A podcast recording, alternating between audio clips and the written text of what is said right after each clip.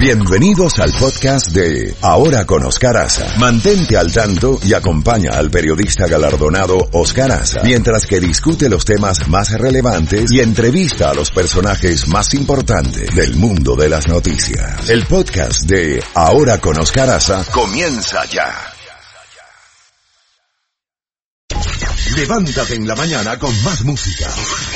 Más noticias y la credibilidad de Oscar Aza. Oscar Aza. En la Z mañana. Por Z92. Bueno, son las eh, 8 de la mañana y ya tenemos al licenciado Carlos Barbieri, presidente del Brasil Club de la Florida. Y damos la más cordial bienvenida al señor Barbieri. Carlos, ¿cómo, cómo evalúas la visita de Bolsonaro?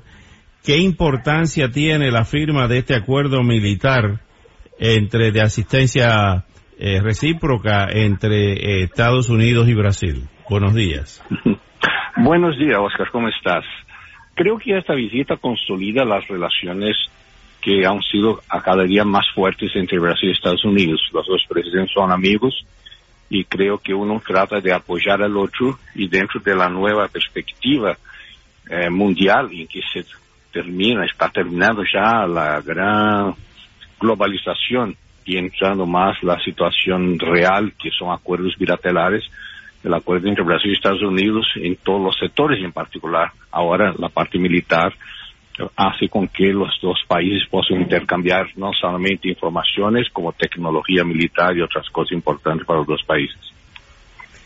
Eh, ¿qué, ¿Qué se habló, eh, tú que estás enterado de todas estas cosas, qué se habló en la cena de Maralago y entre los jefes militares de Brasil y de Estados Unidos con relación a Venezuela?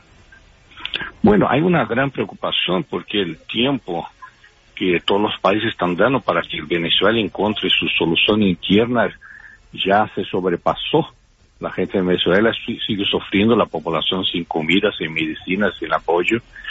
Y esta política de no intervención que ha sido establecida en los siglos pasados sigue con, con esta posición hasta hoy día y, y, de esta manera se está haciendo sufrir toda la, la población del país. O sea, uh, no hay ninguna posibilidad de solucionar el tema de Venezuela sin que haya un pequeño apoyo externo.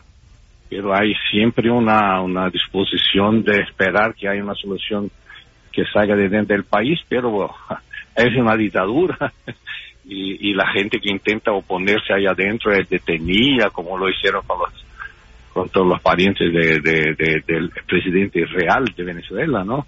Sí. Y creo que los militares de los dos países ven con mucha preocupación lo que está pasando, porque Venezuela ahora exporta problemas y no, nosotros no podemos ni ayudar. Carlos, eh, en los gobiernos de Lula y en el gobierno de Dilma Rousseff, evidentemente que hubo pre preocupación por parte de Estados Unidos con la cercanía, que no solamente con Chávez y, y, el socialismo del siglo XXI, sino con la misma Cuba y el caso del puerto del Mariel. ¿En qué medida se modifica eso con Jair Bolsonaro y los Estados Unidos?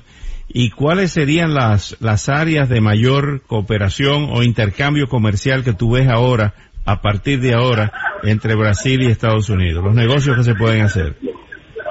Bueno, yo veo primero los puntos más importantes hasta ahora ha sido el apoyo americano para que Brasil entre en la OEDC. Esa es la parte más importante. La segunda parte creo que es caminar lo más rápido posible para el acuerdo comercial entre los dos países.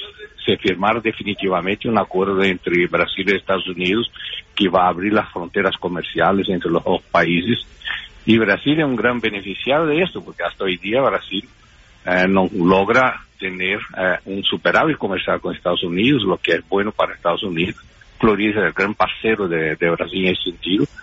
Y otras cosas están al camino. Tú ves que ahora Brasil ha firmado el acuerdo para Global Entry, de manera que los empresarios brasileños puedan entrar en Estados Unidos directamente eh, aquí en el país, sin pasar por la aduana, por la inmigración.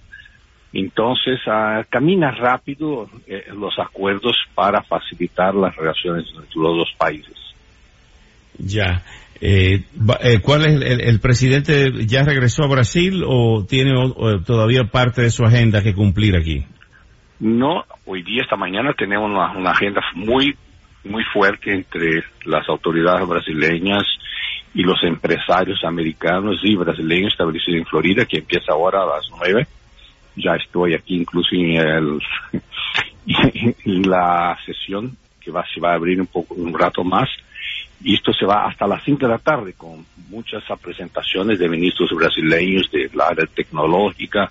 Aquí en Miami. De energía. Aquí en Miami, en el Hilton. En el Hilton, bueno.